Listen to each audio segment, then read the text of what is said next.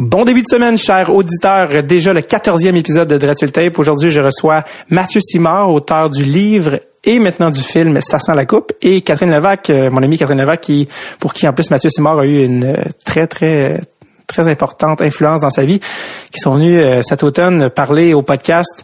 Je vous sors l'épisode cette semaine parce qu'on l'a tourné cet automne, mais c'est cette semaine que sort le film avec Louis-José Hood, Ça sent la coupe, qui sort ce vendredi. Donc, vous avez la chance d'aller voir ça. Donc, euh, on a jasé un peu, c'est le fun de, littérature, mais de aussi de hockey avec euh, un gars extrêmement intéressant, très généreux. Et puis, euh, je vous avertis, ces livres, pas je vous avertis, mais je, vous conseille vraiment ces livres. Moi, en ce moment, je suis en train de lire euh, La à la coupe, c'est un livre que Catherine m'avait donné à l'époque. Et puis, euh, je l'avais lu, c'est pour ça que je l'ai invité en plus. Tout fitait. Et puis, euh, c'est vraiment, vraiment intéressant, ces livres. C'est vraiment, tu sais, beaucoup de gens qui se considèrent pas des lecteurs euh, assidus ou des, bons lecteurs, mais vraiment, du, du Mathieu Simard, ça se lit vraiment comme un petit charme. Je suis même en train de lire un de ses autres livres en ce moment qui s'appelle Échec amoureux et autres niaiseries, si je me trompe pas. Et c'est vraiment, vraiment intéressant. Donc, ça c'est ça, là. c'est comme allô, là, tu sais. Donc, à force de m'exprimer comme un adolescent, je vais juste vous, vous laisser à, l'épisode. Donc, voici, voici mon entretien avec euh, deuxième, deuxième fois que j'ai fait à trois, troisième, troisième, parce qu'il y a eu euh, troisième triumvirat de Dreadful Tape. Donc, euh, voici mon entretien avec Mathieu Simard et l'humoriste Catherine Levac.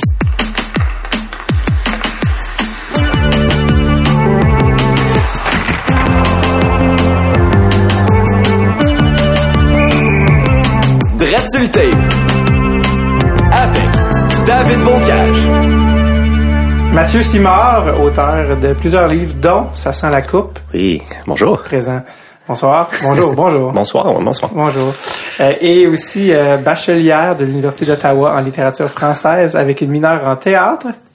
La comédienne Entre autres. Ben Catherine Levac. Merci David, personne ne me présente jamais comme ça. Ben, écoute, euh, t'as quand même reçu un prix l'année passée de l'Université d'Ottawa pour jeunes diplômés. Merci beaucoup. Ah, On ben, dirait que c'est genre ah. moi qui ai préparé ton PC. Ben, ben oui, mais regarde, euh, ça se paye, hein, tu sais. Euh, alors, ton prix jeune diplômé où il remettait un prix à quelqu'un qui avait guéri le sida, un, un docteur de 98 ans et toi. ouais, je fais toujours bien rien que des jokes à Télé-Québec, mais ils m'ont quand même remis un prix. Et voilà. Merci, merci Ottawa. Et euh, ben, même pour vrai, Mathieu Simard, d'abord et avant tout, ça a comme à donné que plus qu'à pouvait être ici. Mais euh, euh, on t'en reçoit pour plein de raisons, mais c'est ça, tu as, sorti un livre il y a plusieurs années, mais là, qui comme revient un peu dans l'actualité parce qu'ils ont décidé de l'adapter, ou peut-être t'as décidé, ils ont décidé de l'adapter en film qui va sortir en euh, dans quelques mois, euh, ben en fait, je sais pas quand est-ce que tu, vas diffuser ce, ce podcast. Ben, au moment de dire c'est on est en novembre 2016. Euh, c'est ça, oui. Et normalement février. J'étais supposé cette semaine avoir la date de sortie du film, donc vraiment dans quelques mois, là, très, très très bientôt. On peut dire sans Début 2007. Oui, exactement. Ouais, ouais, ça c'est. Oui, oui, oui, Cool. avant d'être un film qui met en vedette Louis-José oui. on va y revenir plus tard, mais euh, ça sent la coupe, c'est d'abord un livre parce que j'ai dit Catherine, j'ai dit bachelière, mais en fait, la raison c'est pourquoi elle est ici, c'est la, c'est elle, c'est la personne qui m'a donné ce hmm. livre-là pour vrai il y a 4, 5 ans peut-être. Oui. En me disant, ouais, toi t'es pas très bon pour lire, mais ça t'es capable. Puis, euh, Moi, j'ai sincèrement dit, peut-être qu'il va se rendre à la fin, sûrement. Parce que David, il achète plein de livres, mais il en lit aucun. Mm Puis, ben, en fait, je les euh, commence tous, je les adore et je les oublie. Il les oublie. C'est jamais, c'est jamais déficit d'attention. Ce livre-là a été quand même euh, une exception à son déficit ben d'attention. Alors bravo pour ça. Alors, la littérature de qualité peut faire beaucoup de choses. Et voilà. fait que c'est ça, c'est Catherine qui m'a donné le livre, ça sent la coupe il y a une couple d'années, puis là je trouvais ça cool que ça, ça revienne avec le, film, mais euh, oui, donc euh, peux-tu juste parce que au lieu que je l'explique mal, oui. mettre un peu en contexte de ça sent la coupe? Le, ça sent la coupe, le, le, roman, euh, écoute, c'est sorti. J'ai tellement dit livres que tu ah, ben vois, j'en pas correct. Non, non, mais c'est correct, juste pas que le monde pense que c'est un livre d'image. Oui, c'est vrai. non, mais c'est pas une photo. C'est pas un feuillet, là. La plupart des livres d'hockey que tu vas voir au runway, c'est des ben, bio, biographies. Oui, oui, fun, ça. fun stories, mais ça c'est un roman fiction. Euh, oui, donc et euh, c'est sorti en, deux, en 2004, à l'automne 2004. Donc ça fait 12 ans maintenant. Et euh, oui, oui, oui, c'est c'est loin. Ça, ça avait parti. Ça, c'est mon deuxième roman. Et je l'ai écrit avant que le premier sorte. Fait que j'étais pas encore influencé par les réponses des lecteurs, ce qui est vraiment mieux pour moi, parce qu'ensuite, mm-hmm. dès, que, dès que je commençais à avoir du feedback, c'était plus tough d'écrire pour moi. Euh, mais ça, c'est vraiment, j'étais euh, j'étais dans un café avec mon éditeur puis on était là pour parler de mon premier roman, puis de, tu sais, on finalisait les petites affaires, les corrections, puis tout de mon premier. Le premier qui était... Échec amoureux et autres niaiseries. Et euh, et à la télé, dans ce café-là, il y avait une game de baseball. Mon éditeur était un grand, grand fan de baseball. Puis il m'a dit, ça serait le fun qu'à un moment donné, quelqu'un écrive un, un, roman où chaque chapitre, c'est une game de la saison des expos ou d'une équipe de baseball. Et moi, j'aime le baseball, mais pas plus qu'il faut, là, pas, pas religieusement, mais le hockey, pas mal plus. Mm-hmm. ah, ah oui, pourquoi pas? Pourquoi pas faire ça avec une saison du Canadien? Ouais. Et euh, la saison allait commencer à ce moment-là. Euh, 2003-2004, la saison 2004. Ouais, c'était euh, 2003-2004. Ben, dans le livre, c'est celle-là. Dans, le livre, c'est la saison 2003-2004. Ouais, c'est ça. Moi, je suis mélangé parce que dans le film, c'est une autre saison qu'on a pris. on, en parlera. On va y venir mais, tantôt ouais, l'adaptation. Ouais. Mais, euh, mais donc, euh, je, ça m'a vraiment allumé. J'avais le goût de faire ça, de faire comme un journal intime d'un partisan du Canadien qui regarde toutes les games de cette saison-là. Et, donc, chaque chapitre correspond à une game, commence par le résultat de la, de la partie. Et, 93 euh, chapitres. 93 chapitres, parce que les, les playoffs. Ouais, euh, exactement. 82 de saison régulière, puis les playoffs. Et, euh, et c'est ça, je, je, je j'ai commencé à l'écrire réellement en, temps réel. J'écrivais vraiment le chapitre à, après la game. Littéralement. au début. J'ai fait ça pendant 10 games à peu près. Après ça, j'ai perdu le fil, puis je ah me suis mis à juste regarder les games puis prendre des notes. Hmm. Ouais.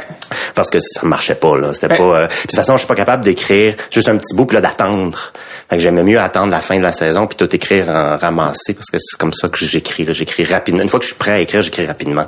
Puis là, hmm. ça marchait pas d'écrire juste c'est comme trois pages puis d'attendre deux jours la prochaine game. Ouais. ouais, Fait que je prenais des notes sur euh, sur les games elles-mêmes pour avoir des la vérité dans, dans le roman là, sur qui a, qui a compté euh, tel tel but C'est toutes les vraies games, c'est toutes les vrais scores. C'est toutes les vrais scores, toutes les vraies games, toutes les vraies anecdotes des games qui, qui sont décrites là-dedans. Mais bon, c'est pas euh, c'est pas non plus un roman sur la saison du Canadien.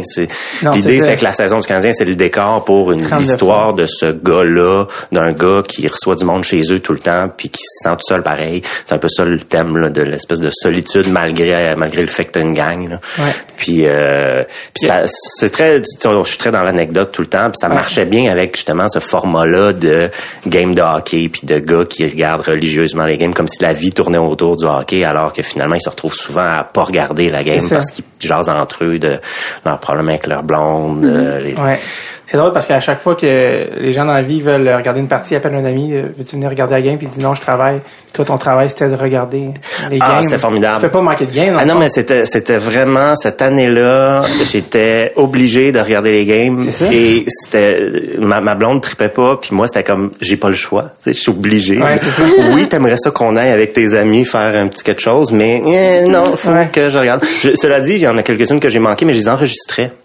VHS, super. 2003, 2004. Pour, pour les regarder, oui, c'est ça. Pour les regarder le lendemain, euh, prendre des notes. pour vrai, là? Puis, oh, oui, je les regardais pour vrai. Quand on parle de bien avant Canadien Express puis tout ça. Oui, oui, oui, oui, oui c'est ça. Mais j'aimais ça. J'aimais, euh, J'aime encore beaucoup, beaucoup regarder le hockey, mais à ce moment-là, j'étais vraiment dans une période où ça me faisait triper. Après ça, j'ai eu comme un down parce que regarder ça avec autant de d'intérêt puis pas pas un intérêt juste de fun mais d'un intérêt professionnel en quelque part.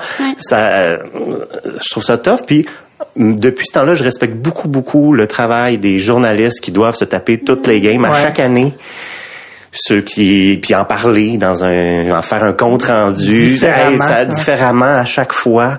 Puis tu sais je suis pas mal sûr qu'il y a bien des soirs où est-ce qu'ils se disent hey je sauterais cette game-là. Ouais, tu sais, ça me tenterait pas de la regarder cette fois-ci, puis ils sont obligés de le faire, mais bon, c'est la job. Là, tout devient un travail, dans le fond.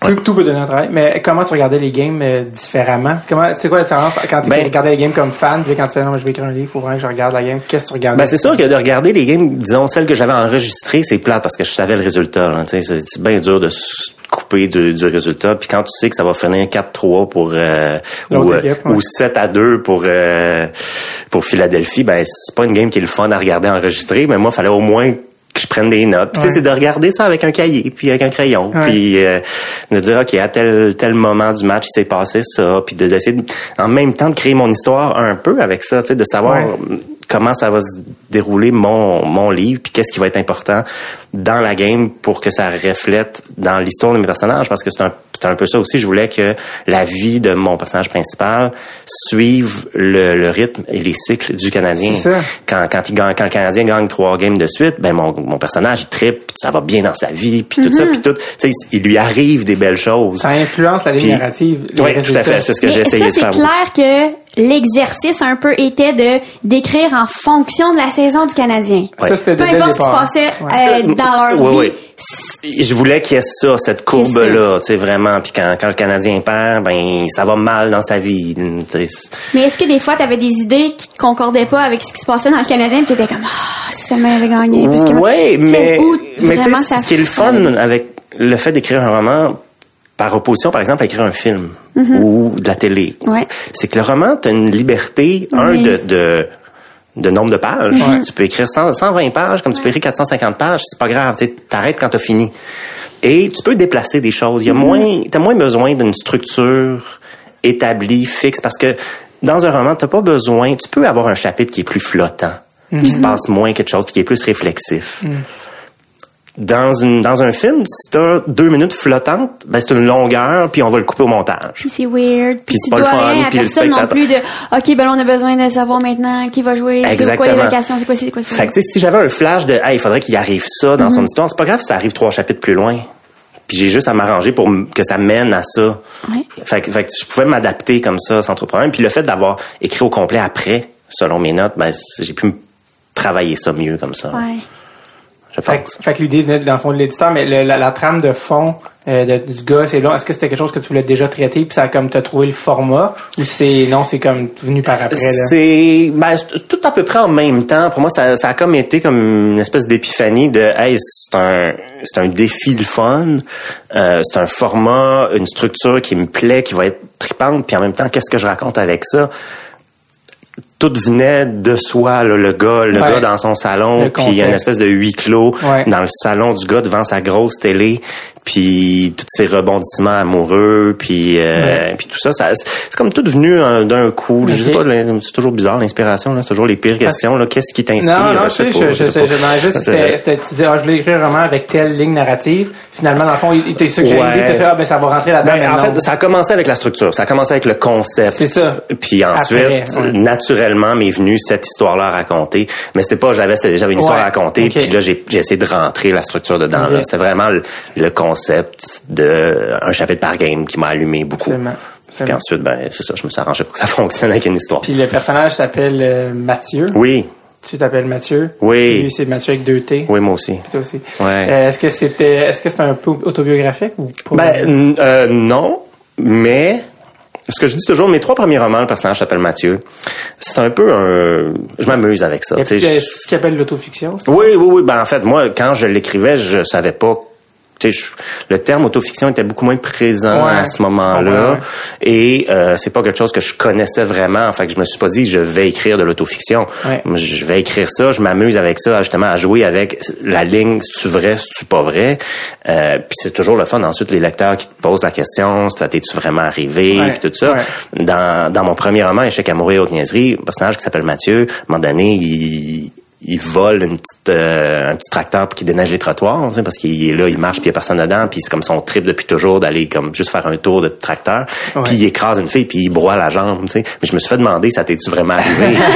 Euh, Non, mais tu sais, c'est- mon trip de prendre un personnage qui me ressemble, puis de lui faire vivre des choses qui moi m'arrivent pas, parce que parce que si je racontais ma vie à moi, ce serait plate en maudit là, tu sais, je suis pas j'ai rien de spectaculaire dans ma vie, mais c'est toujours le fun de dire comment je réagirais s'il m'arrivait telle affaire. C'est comme ça que j'ai écrit mon premier roman, puis c'est pas mal comme ça que j'ai écrit Ça sent la coupe aussi, euh, en, en me disant, hey, si j'avais plein d'amis qui venaient chez nous tout le temps, comment Ouais. je dealerais avec ça? Parce que moi, je, moi, je regarde le hockey tout seul. Je suis pas un, j'ai ma gang de chums qui regardent aussi le hockey, même mon équipe de ballon ballet. Euh, on se parle de hockey, puis on, mais on, on regarde pas les games ensemble. J'aime pas ça regarder les games en gang parce que tu regardes sais- pas le hockey Ouais, je sais exactement de quoi tu parles. tu te mets à jaser avec le monde, puis tu suis pas trop la game. Puis moi, ça, mon fun de regarder le hockey, c'est d'être concentré, tu sais, un peu sur la game. Il y en a, c'est ça qu'ils aiment, c'est de pas la regarder. C'est ça, de pas se faire Oui, ben oui. Mais euh, ça, j'ai réalisé que des fois, t'étais des gens, on check une game, puis tu, tu réalises, en tout cas, moi, j'ai réalisé que il y a certaines personnes à qui je peux regarder une partie, mais très peu de personnes Oui, à qui oui, je peux vraiment ça. regarder une partie. C'est ça. Fait que, Euh, je, je vais pas dire non à des invitations d'aller voir une game en Ouais, gang, ouais. mais je sais que ça sera pas une expérience de regardage de hockey. Ouais, c'est correct, parce que c'est le fun de voir du monde puis de jaser avec du monde aussi. Mais euh, disons que en série, je vais jamais regarder les games Non, dans un ouais. bar ou dans un parce que La distraction ah, faut, faut que je sois concentré sur la game. Quand les gens te demandent si des trucs sont vraiment arrivés, comme par exemple l'affaire du broyeur, Oui. toi, tu serais-tu tenté d'inventer des, des histoires par rapport à... Tu sais, genre, tu, tu pourrais t'inventer des trucs, est-ce que ça t'est vraiment arrivé de broyer la jambe d'une fille? Oui, j'ai fait de la prison, c'est en prison que j'ai écrit le livre. Tu tu- Oui, j'ai euh, tu vois dans cette histoire là Alimente la non mais oui oui j'ai- j'aime ça, j'aime ça, c'est jamais clair si oui ou non, puis tu sais je, je je réponds toujours un peu flou aussi, laisser laisser entretenir Je ce ce, ce moment. c'est ça, je préfère euh, tout. on s'en reparlera une autre fois, euh, tu, tu, tu- restes sérieux là-dessus, fait que le monde doute, mais c'est non mais c'est toujours le fun, Ouais, j'ai- ouais. puis tu sais encore une fois dans l'échec amoureux euh, et autres niaiseries, il y a, il y a une nouvelle euh, parce que c'est comme toutes des nouvelles avec le même personnage qui puis les nouvelles se re- s'entrecoupent puis se répondent l'une à l'autre. Euh, puis il y en- il y, en a une, c'est euh, le, le- Mathieu, le personnage en question, il est dans le métro le matin, ça va au travail, puis Ouais. bon, il, il se sent pas bien, il est un peu malade. Puis il vomit sur les pieds d'une fille. Puis finalement, il- ça, ça se retrouve à être son, son genre de pick-up line, Ouais. là, de vomir sur les pieds de la fille, parce que là, il prend ses souliers puis il veut les remplacer. Puis là, quand il les- en tout cas, ça fait longtemps que j'ai pas lu, je me souviens même plus comment ça se passe réellement. Catherine? Mais ça, C'est ça, quand- Catherine, c'est comme ça que ça se passe? J'ai- Je, je me rappelle plus. Non, mais je me souviens de ça. Mais je sais pas qu'est-ce qui se passe, Ben, mais je me souviens de ça. ben, en fait, tu vois, c'est ça. Ça, c'est un, un Ouais, exemple ouais. de texte avec un bon déclencheur. Ouais. Puis finalement, ce qu'il y a après, ça doit pas être très Mais bon je parce pensais, que, je pensais que tu en allais parler de l'affaire que t'avais peinturé une fille. Ah On oui, il y a ça. Hey, ça, on me l'a demandé souvent aussi, oui. Mais c'est parce que ça, c'est maudit, parce que l'affaire de peinturer une fille, c'est vraiment weird, puis tu fais pas ça. Mais c'est pas comme broyer la jambe de quelqu'un, peut-être. Tu l'as fait, tu comprends ce que je veux dire? Fait que Ouais, comme- ouais, ouais, ouais. Ça, c'est différent. Ah, oui, oui, Tu sais, vomir sur, une, sur quelqu'un dans le métro, c'est comme, ben, ça serait plate, mais peut-être c'est arrivé. Très réaliste. Tu sais, c'est plus, euh, c'est plus accessible que... J'ai vu majoritairement des choses pires que ça dans le métro. La plupart des choses que j'ai vues dans le métro sont pires que vomir. Ben, C'est euh, tu vois, sur cette histoire-là, parce que dans les faits, j'ai jamais vomi sur les pieds d'une fille, mais j'ai quand même vomi dans le métro, mais pas dans le mé- pas dans la rame de métro. Ouais. Je me suis rendu, je suis sorti puis je suis allé dans la poubelle qui Ouais, était juste là. C'est là que j'ai vomi, puis là, je- j'ai collé malade à job, puis je suis rentré chez nous, puis j'ai écrit cette nouvelle-là. Ouais, c'est vraiment ça, tu me demandes si tu moi, je prends des éléments de ma vie à moi, puis là je les envoie vers mais si ça m'était arrivé Ouais. pour vrai Kiss. dans le métro sur une belle fille, qu'est-ce qui aurait pu se passer après? Puis là, ouais. je, je m'amuse avec ça. Puis ça sent la coupe, c'est un peu ça, tu sais, je regarde les Ouais. games seul chez nous, mais qu'est-ce qui se passe si j'ai un, un ami euh, qui, qui vient la voir puis qui me raconte ses histoires ou puis, le- la question que j'ai le plus eu pour ça sent la coupe, c'est euh, t'as-tu fait un trip à trois là, tu sais, euh, avec euh, puis c'est toujours drôle, tu sais, j'étais en entrevue à la radio puis on me demande ça, puis là, qu'est-ce que tu réponds à ça, si c'est oui ou si c'est non, c'est pas pas intéressant, tu sais, c'est pas euh, fait que c'est- Ouais, ouais, ouais. mais, mais, mais mais tu vois, c'est une partie de la game pour moi Ah oui. Que d'avoir un personnage qui s'appelle Mathieu, d'écrire ça à la première personne, puis de mettre ça dans des lieux qui sont vrais, avec des, des, des vrais commerces, des vrais noms de produits, des vrais, tu sais, aller dans la dans l'hyper-réalité, ça permet justement de jouer avec la tête du, du lecteur, puis ça, je pense, ça ajoute une petite coche. Le fun pour ce genre de livre-là, qui est, qui est à moitié dramatique, mais qui a aussi pas mal d'humour dedans, ben, ça rend ça encore plus le fun, moi, je trouve. Vraiment, parce que euh, c'est drôle en plus, parce que tu disais, là, quand t'as- t'as vomi puis t'as collé off, t'es allé à... Chez vous, tu l'as écrit, ton employeur de l'époque fait dire que ah, t'étais t'es pas assez, assez malade pour pas rentrer, mais assez correct pour écrire une nouvelle. Bon. Ah, ben, Sinon, c'est ça. Mais le je- pire, c'est que tu vomis de même le matin, là, après ça, t'es correct, là. Ouais, c'est ça. Ouais, T'es hein, top c'est ça, t'es là. j'aurais t'es pu, j'aurais pu aller travailler, mais C'est tu sais, ah, shot d'adrénaline dans le genre. quelle belle, tu sais, je, je, mens pas si j'ai dit que j'ai vomi dans le métro puis il va pas me dire rentre pareil, tu sais, fait que c'était, ah. C'est c'est où, tra- où tu travaillais à l'époque? Je travaillais dans une agence de, de publicité dans le Vieux-Montréal. Puis, euh, mais c'était correct. tu sais, J'avais droit à mes journées de Ah ouais. maladie. euh, J'en ai pris plusieurs sans être le moindrement malade. Ouais. Fait que là, au moins, j'avais été même malade un peu. Je, je le méritais. Ah oui, c'est ça.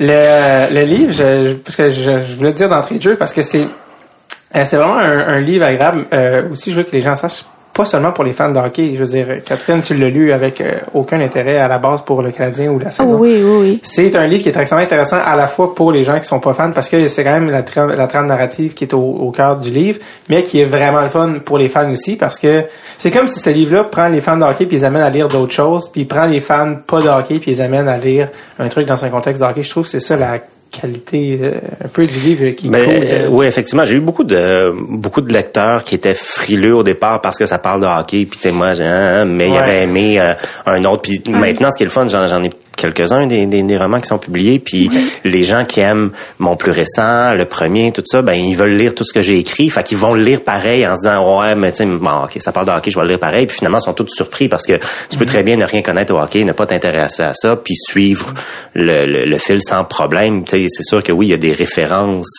de trucs de hockey, mais c'est pas important dans l'histoire, c'est pas puis c'est du décor. Tu sais, moi c'était ça l'idée, c'était d'avoir un, un décor le fun. Le film c'est la même chose là, on travaille on a travaillé fort pour que ça soit un décor Ouais. euh, puis que ça soit pas un film sur le hockey. Est-ce que, euh, dans le fond, la saison dictait un peu le, le narratif du... C'est-à-dire que, tu mettons, la saison 2003-2004, là, pour remettre en contexte. Oui. Ben, moi, je m'en souviens très bien. euh, le meilleur Canadien à cette époque-là, Mike Ribeiro. Oui. Euh, deuxième meilleur marqueur, Michael Ryder. Oui, tous- les personnages dans le roman portent le prénom d'un joueur de cette époque-là. c'est, Sauf Mathieu.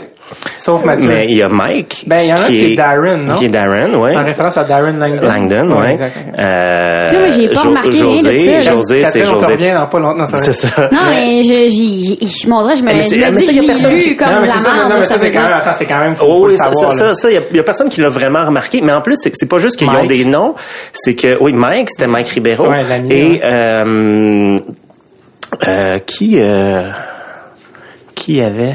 Dans, dans les noms, ça? Richard, Richard. OK, regarde. Parce qu'ils ont tout un lien avec la caractéristique de joueur du joueur dont ils ont le prénom. C'est-à-dire que Mike, Ouais. c'est celui qui présente des filles à ses amis. C'est le passeur, le fabricant de jeux.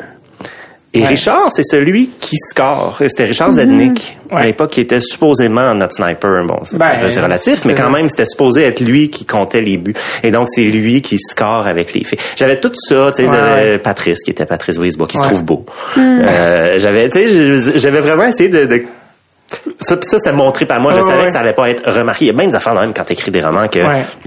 À moins de pousser une analyse avec euh, huit lectures puis d'essayer de comprendre chaque choix que seulement moi je le sais puis ça me fait rire de le faire puis je Ouais. trouve ça le fun puis je trouve que ça rajoute des dimensions Ouais. euh, à la patente puis il y a jamais personne qui m'est arrivé en me disant ah j'ai remarqué que c'était des prénoms de joueurs de, du OK, Canadien de cette les fans, les fans, ils, on, ils remarquent pas ça? non Ben, moi, je, me- moi, je me ça, là. souviens à l'époque de pas avoir euh, particulièrement remarqué. Là, c'est c'est vraiment, honnêtement, ce qui m'a mis la puce à l'oreille en le relisant, euh, bon, pas au complet, mais en relisant des bouts récemment, c'est vraiment Darren. Darren, ouais, c'est ça, ça, c'est pas, Parce que euh, nous-mêmes, dans notre pool, il y a un gars, une fois, qui a pris le joueur Darren Helm, qui est pas un joueur qui est supposé être pris dans un pool, puis on, a, on trouvait ça tellement drôle comme nom, Darren Helm. Puis là, quand je l'ai revu récemment, j'ai fait Darren, c'était tellement gros, en guillemets, que j'ai fait, là, attends, Darren. j'ai jamais rencontré un à 27 ans, un Darren. là. Puis là, justement, à l'époque, un joueur euh, pas d'impact qui joue pour le Canadien s'appelait Darren Langdon.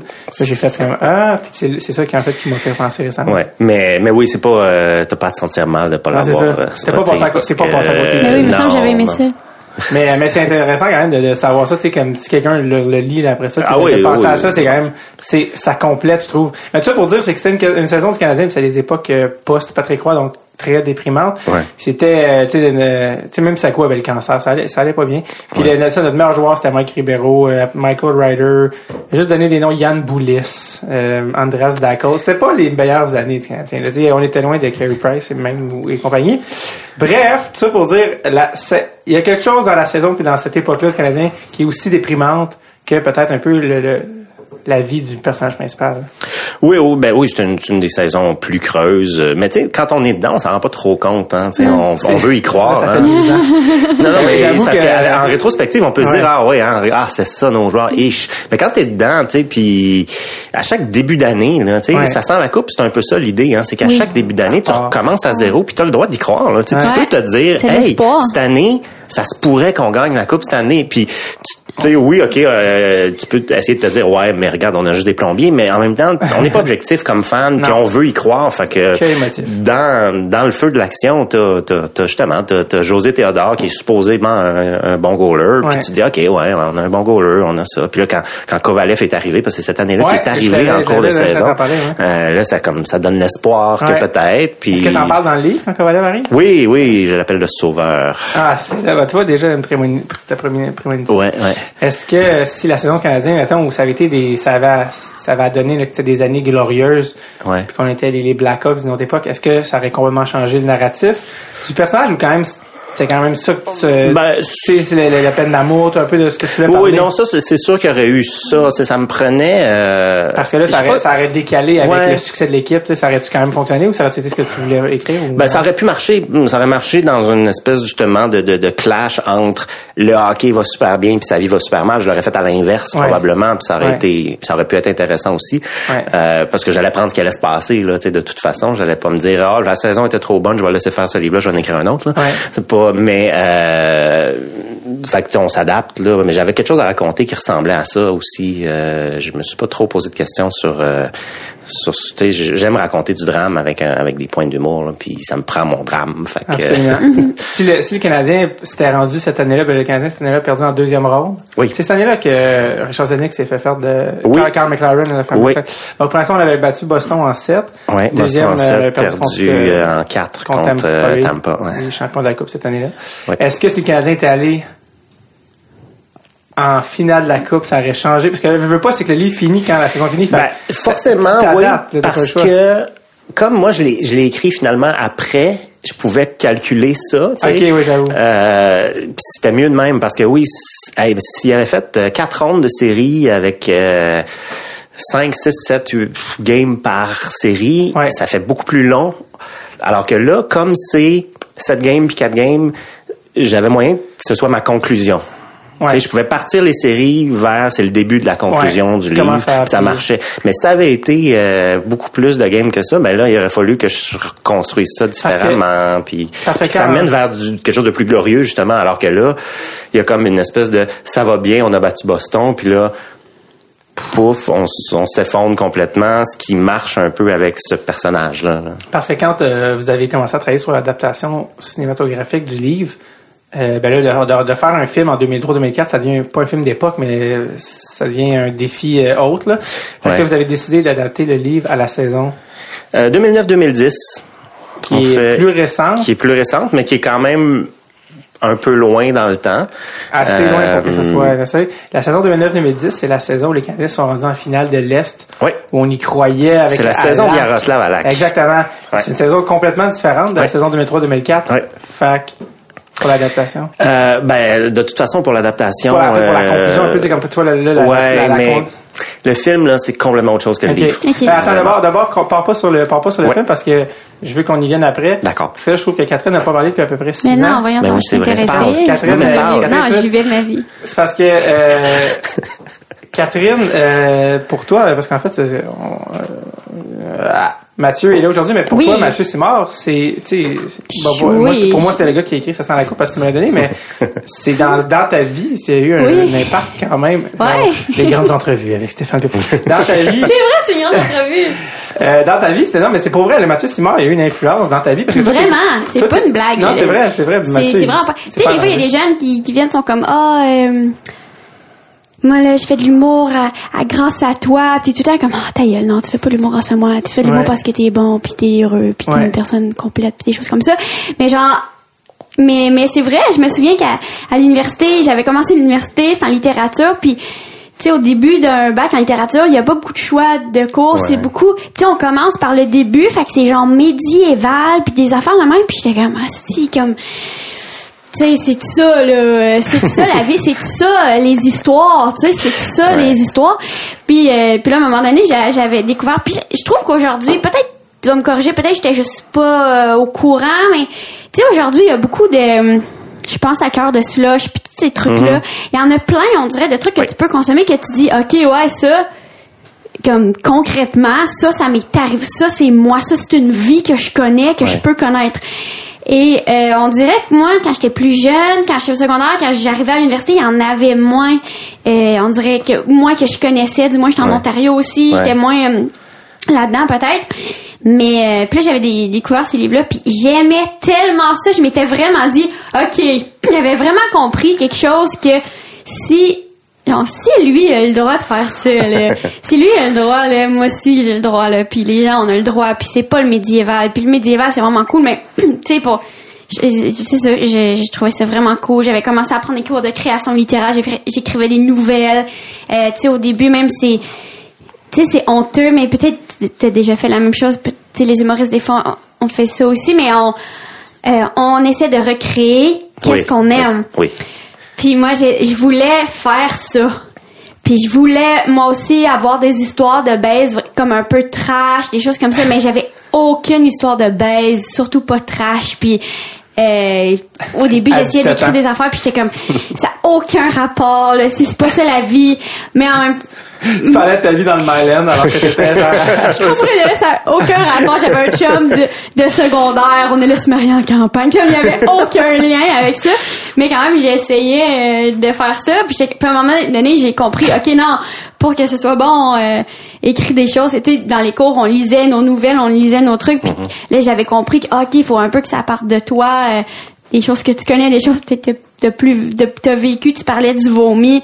C'est exactement notre job d'humoriste, c'est de faire moi aussi si je vomis dans le métro, c'est certain qu'il y a quelque chose qui va arriver, il y a un numéro là.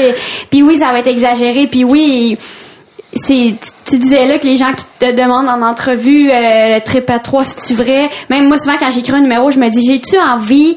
Tu sais on parle beaucoup de censure là dernièrement puis je me dis souvent, OK, moi, ma censure, c'est pas tant sur, euh, OK, ça va te faire de la peine ou je sais pas quoi, c'est juste, j'ai-tu envie que le monde m'en parle de ça? J'ai-tu envie que le monde me dise, hey, t'as fait ça, moi aussi, ça m'est arrivé. hey, comment ça s'est passé? Hey, pourquoi tu penses, oh, ouais, ça, c'était arrivé. C'est là, moi, ma censure, c'est ma seule censure. Bref. Alors, c'est pour ça que je suis ici euh, aujourd'hui au podcast. Moi, je suis jamais ici. Euh, c'est vrai, c'est la seule fois que... C'est la seule fois que... ah, oui, ah, oui. Voilà. Mais non, mais, mais c'est ça mon lien. Euh... C'est vrai, c'est vrai qu'à cette époque-là, c'était beaucoup moins courant que maintenant. Oui, hein? euh, le, le, le, très vrai, le très euh, plus plus axé sur l'anecdotique. L'anodin cool. L'anodin cool, mais le, le, le, très humain jeune mm-hmm. qui, qui, qui raconte ces, ces histoires comme ça, ça existait...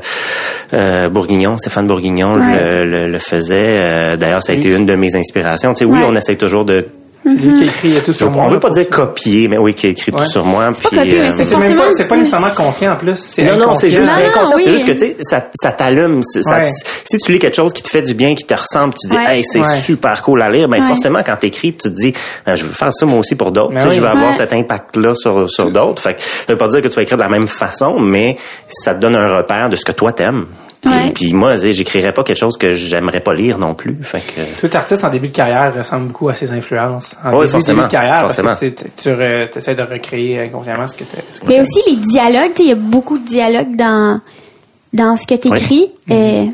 Puis moi je me souviens là au début j'ai comme oui c'est sûr parce que j'étudiais en théâtre aussi mm-hmm. puis souvent ça c'était comme un beau mix de ah bon narration tu sais les deux étaient là tu sais puis j'écrivais puis il y avait tout le temps des dialogues puis souvent puis là je relisais puis je faisais pourquoi il y a un dialogue pourquoi t'as mis un dialogue parce que ça tentait mais rien qui a été dit? Tu sais j'ai j'ai essayé de m'améliorer des fois mais en tout cas j'ai bref ça ça, m'avait inspiré du monologue, euh, écrire du monologue ironiquement mais euh, ben, ironiquement, pas du tout, je trouve. Parce que non, parce qu'il y a aussi, j'avoue qu'il y a aussi du dialogue sur la ben, c'est que ça, Dave, c'est... Puis là, mon père me dit, non, non, non, fait que moi, j'étais comme, de quoi tu parles? Ben, parce que c'est, c'est que ça, c'est que ça qu'on fait, en fait. Du faux, euh, du faux monologue, dans le fond. Ouais. Ouais. Tu sais, est-ce que tu savais en t'en ici que tu allais apprendre que tu étais un peu responsable pour Catherine Non, mais c'est super flatteur, c'est super le fun. Oui, c'est vraiment pour ça que je suis ici. Moi, je, je viens jamais ici, je trouve ça loin. Ah, je trouve ça loin. on est dans Rosemont, pour ceux on qui est dans... Non, non, non, non, non, on est tellement loin dans Rosemont, on est proche du c'est parce que, je sais pas ce que tu m'as dit qu'elle était à 5 minutes. Oui, ah, je sais, mais on est loin. on est proche du stade olympique. Non, non, non, on est proche de, excusez. C'est comme si c'était une location secrète dans un bunker.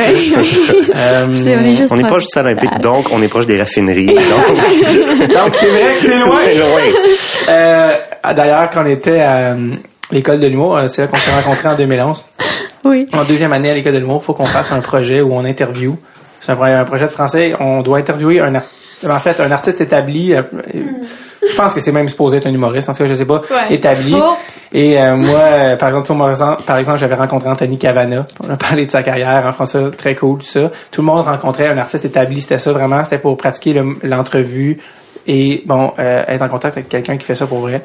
Puis Catherine était comme, non. Puis euh, pas ça que c'est elle, passé. fait, attends, elle voulait, elle, elle avait pas d'humoriste, je pense qu'elle aimait vraiment ou je sais pas trop ou qu'elle était vraiment interpellée. Puis la seule personne qui voulait écrire, puis à qui elle a écrit, mais c'est à toi. Puis euh, t'avais répondu ta gueule, je m'en crise de pas non, c'est ça, je vrai. avec tout le monde, là, c'est pas, euh, Fait que bref, mais c'est c'est toi qui avais écrit parce que je me sais pas. Vas-y, reprends le collier pour la suite là, mais. euh, Mais non, mais non, non, c'est excuse-moi, pas je veux juste dire- je veux juste dire, pour, puis après ça, tu compteras ta ça, mais que euh, finalement, elle l'a jamais fait, ce, ce travail-là. finalement, elle a juste fait qu'ils sont comme, non, mais là, parce que vraiment, tu voudrais que tu rencontres telle fille, puis je elle a même fait booker des, des rendez-vous euh, de, de force par, comme, euh, lundi, tu rencontres telle fille, je l'ai appelé, c'est fait, ah ouais, tu, l'appelais, puis t'as cancellé. Puis finalement, parce que, en fait, c'est ça, tu t'es rendu compte, euh, t'es allé voir la, la secrétaire, je sais pas, celle qui s'occupait, t'as dit, mais ce ce projet-là, là, si je, je le fais pas, c'est quoi les conséquences? Puis t'es comme, ben ça, tu, tu vas avoir, ça va, ça. Ouais, non, mais les conséquences par rapport, tu sais, je vais avoir mon diplôme. Ouais, ouais. Et finalement, le prof est venu me voir comme là, faut vraiment que tu, Catherine, là, tu, tu, tu, t'assures qu'elle fasse son projet. Jamais fait son projet. Donc, euh, bref, parce que fait la seule personne qu'elle voulait rencontrer. Non, mais c'est parce que c'est ça. Moi, je- c'est parce que tout le monde avait des nice humoristes à rencontrer qui avaient influencé leur vie. Moi, j'y consommais pas d'humour euh, dans ma vie tant que ça. Hein. Et juste un petit peu plus tard, Ouais. tu sais, je pouvais pas appeler du monde d'SNL. euh, tu sais, avait pas personne que je suis comme cette personne-là. Là, Hey, j'avais vu un show du monde dans ma vie, c'était Louis José. En je me 2004. rappelle à peine parce que j'étais Karine Gauthier. Oh, j'aurais peut-être pas de son. En tout cas, j'étais avec une amie. Puis on Elle va avait- être en non, non, non, elle, elle sait pas, voyons donc. J'étais avec une amie, puis cette fois-là, je me souviens, elle avait eu ses premières règles au show de Louis-José. Ça allait tellement upstager le show, là. J'ai aucun souvenir. Voyons donc, Karine a eu ses premières règles, là. C'était à Saint-Jérôme. On s'en fout de Louis-José, là. J'ai rien écouté. J'étais comme, j'en reviens pas, tu sais. Puis, Ça, ça c'est de la note cool. Euh, oui. non, mais j'en revenais pas pour vrai. Puis, en tout cas, j'avais pas vraiment vu de show.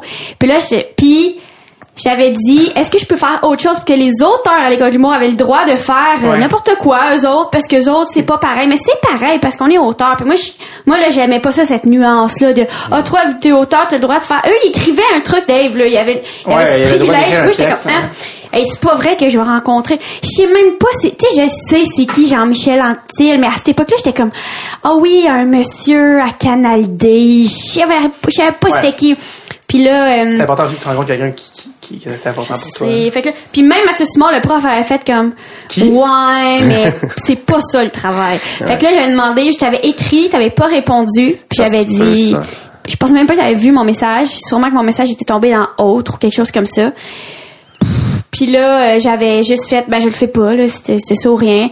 Puis le prof disait, ben voyons, parce que moi je suis très première de classe, hein, puis que il faut que tout le temps j'ai A+, puis c'est super important. Puis là, il avait dit, ben c'est parce que là, j'ai dit, ben là, c'est ça, moi j'ai A+, dans tout. Si j'ai zéro dans quelque chose, ça va, je vais pas couler, là.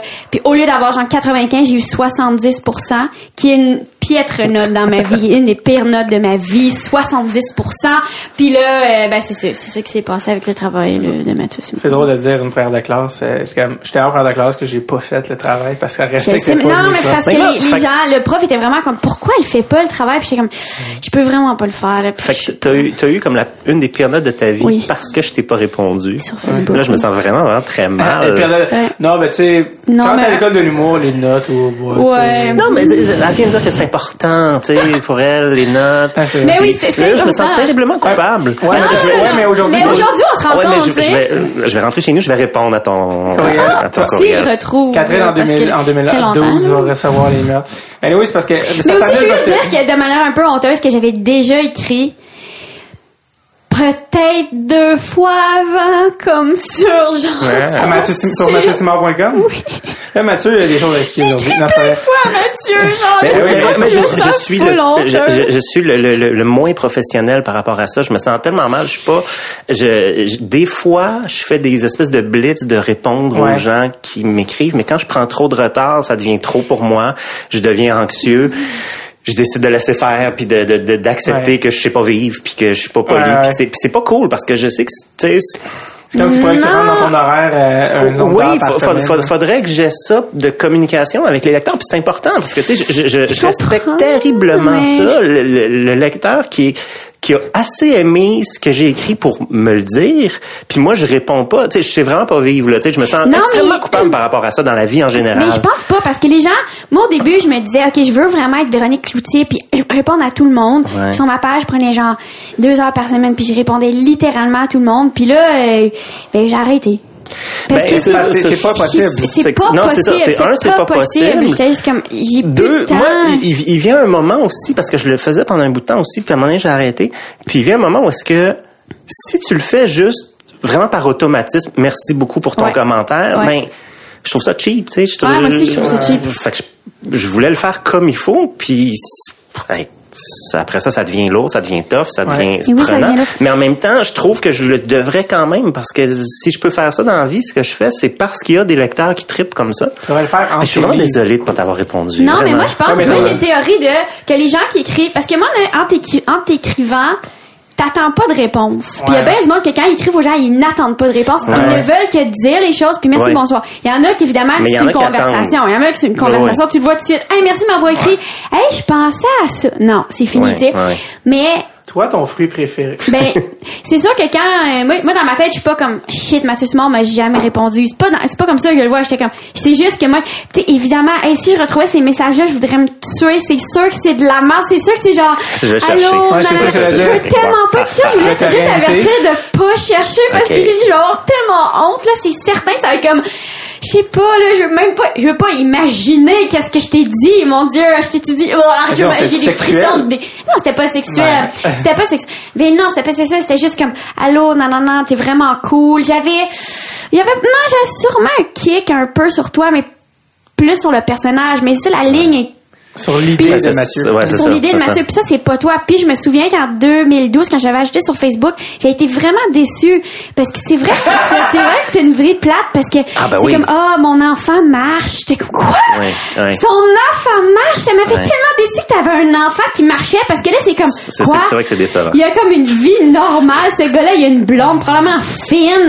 Là, il a stalké son Facebook. Ta blonde était toute normale. C'est pas genre une mineure que t'avais ramassée à l'Halloween comme dans tes livres. Tu sais, ta vie était c'était ça, ça m'avait vraiment déçu, mais à la fois peut-être montrer le vrai chemin de la vie.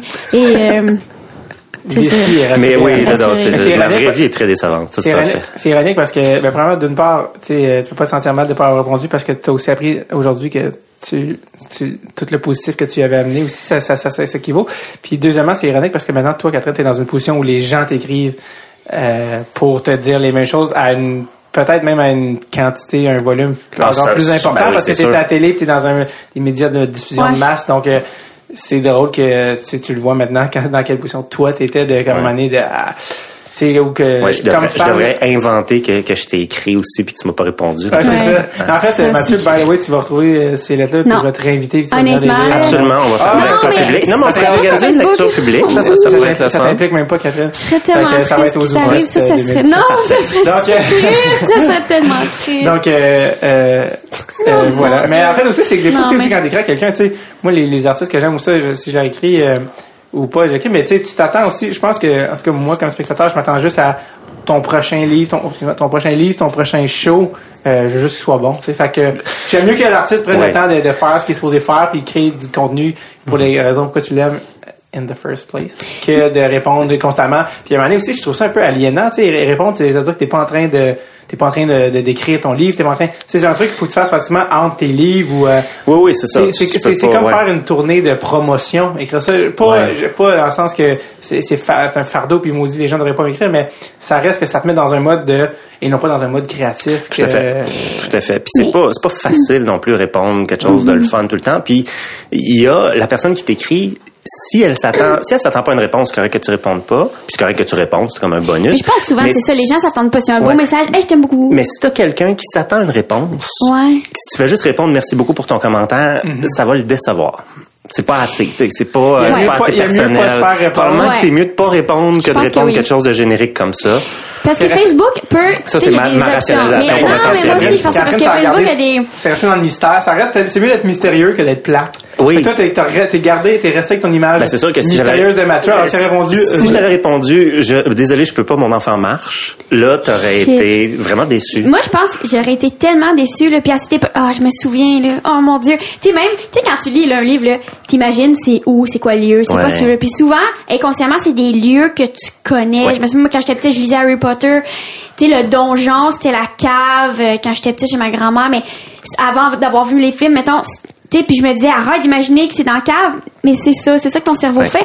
Puis je me souviens que quand je pense à ces livres-là, quand je pensais à toi, puis les histoires, puis tout ça, c'était vraiment c'est dans mon premier appart sur King Edward à Ottawa quand j'étais à l'université d'Ottawa puis là j'ai- j'avais relu des petits bouts de, de ça puis, je suis comme, puis je- pourquoi j'arrête pas de penser à l'appart sur King Edward genre le ma chambre puis les, les petits motifs puis le, le sofolie puis tout ça puis je suis comme, ah oui c'est vrai ça se passait là c'est ça se passait émotive. ça se passait ouais, ouais. exactement là tu sais Ça en dit long aussi de ton, tes souvenirs des livres de Mathieu. Ça, souvent, ça en dit long sur, euh, en fait, c'est l'époque à laquelle tu les as lus. Tu sais, Ça te rappelle, toi, t'avais quoi, 17, 18 ans? Ah, le tellement, tellement. Ça me rappelle qu'est-ce que je voulais. Je trouvais ça donc. Oh mon dieu, j'ai honte. Je pense à tout qu'est-ce que je pense, puis j'ai honte. Mais, Ben mais non, c'est pas dans honte là. C'est juste comme.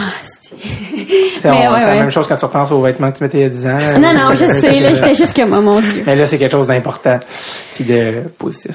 Euh, t'as parlé tantôt des, des lieux, tout ça. Euh, moi, c'est drôle parce que euh, à cause de ça sent la coupe, en lisant, des fois, je pense, je me sens que je me je prenais des notes, des trucs, des bars à Montréal comme Champs. Oui. Quand tu parles du Champs, puis Ouais. à chaque fois que je passais devant le Champs, j'étais comme ah, puis maintenant je suis rentré dedans, c'est miteux à souhait, mais je veux dire, euh, juste de créer un peu dans l'imaginaire, mais justement, euh, peut-être con- contrairement peut-être à Harry Potter ou à Poudlard, qui, qui, qui est de l'imaginaire fictif, de comme non, c'est un endroit sur Saint-Laurent où tu Ouais. peux aller check in game, puis qui, qui ancre un peu le, le narratif puis le dans du réel, puis ça aussi, ça fait partie un peu du, du style. là, Oui, ben c'est ça. Moi, moi, je trouve ça le fun d'avoir des repères réels comme ça, que tu sais, si quelqu'un qui connaît pas la ville, c'est correct aussi, il va juste le lire, puis ça va être plaisant. Ouais. Mais quelqu'un qui sait précisément c'est où. Ben, c'est parce que je me souviens, hey, j'étais au primaire, j'étais en cinquième année, puis Mhm. on avait lu un livre de science-fiction de Daniel Cernine et à un moment donné, aux deux tiers du livre à peu près, dans une poursuite d'auto, il passait sur ma rue. Non! C'est ma rue à moi. Il y avait le nom de ma rue Wow. décrit. Hey, J'avais capoté. Vraiment, ça avait été... Et, et ce, ce roman-là avait été ma lecture préférée de l'année. Puis je sais que c'est juste à cause de ça. Mm-hmm, Parce que c'était spécial, ça parlait de ma rue. C'est comme si tu avais été tiré par les cheveux dans le roman.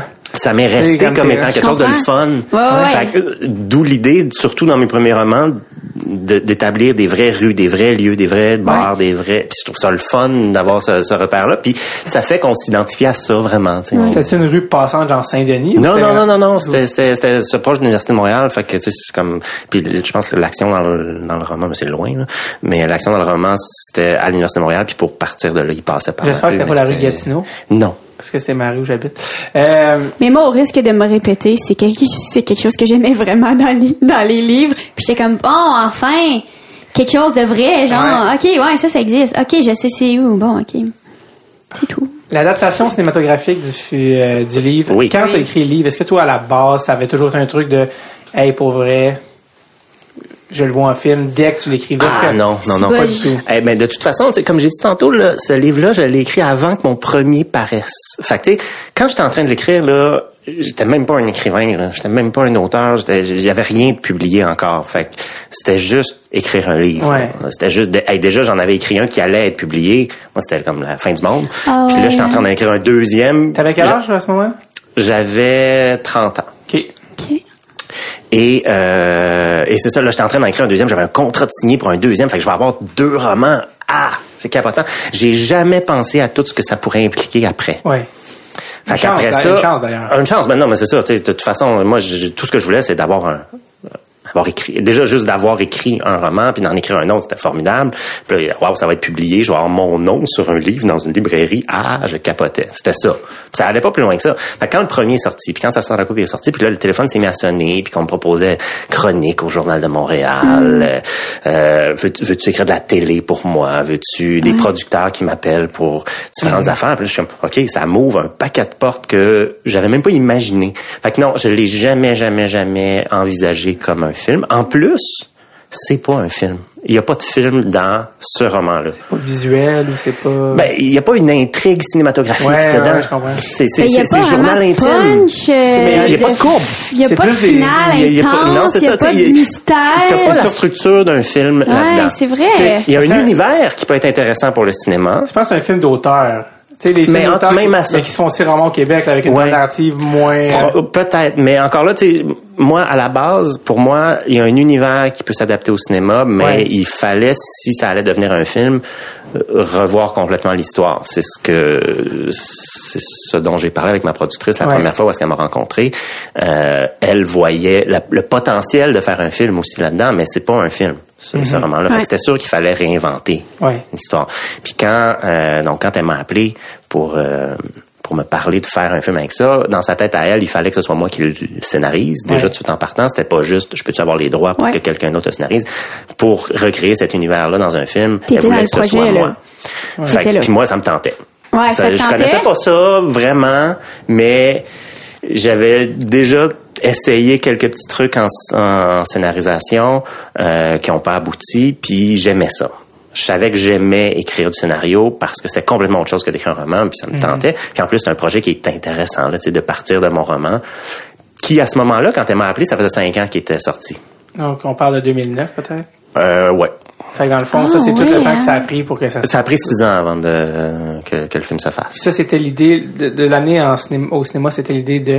De la productrice, Ginette Petit. C'est elle qui a lu ça. C'est elle dit- qui a lu le roman cinq ans après sa sortie. Là, tu sais, elle l'a lu à ce Ouais. moment-là. Puis elle, venait de, elle venait de finir de le lire quand elle s'est dit il faut que je parle. Hein? Et dans sa tête, elle, elle venait de, de finir de le lire, puis elle venait de regarder 500 Days of Summer, le film Tiens, tiens, tiens.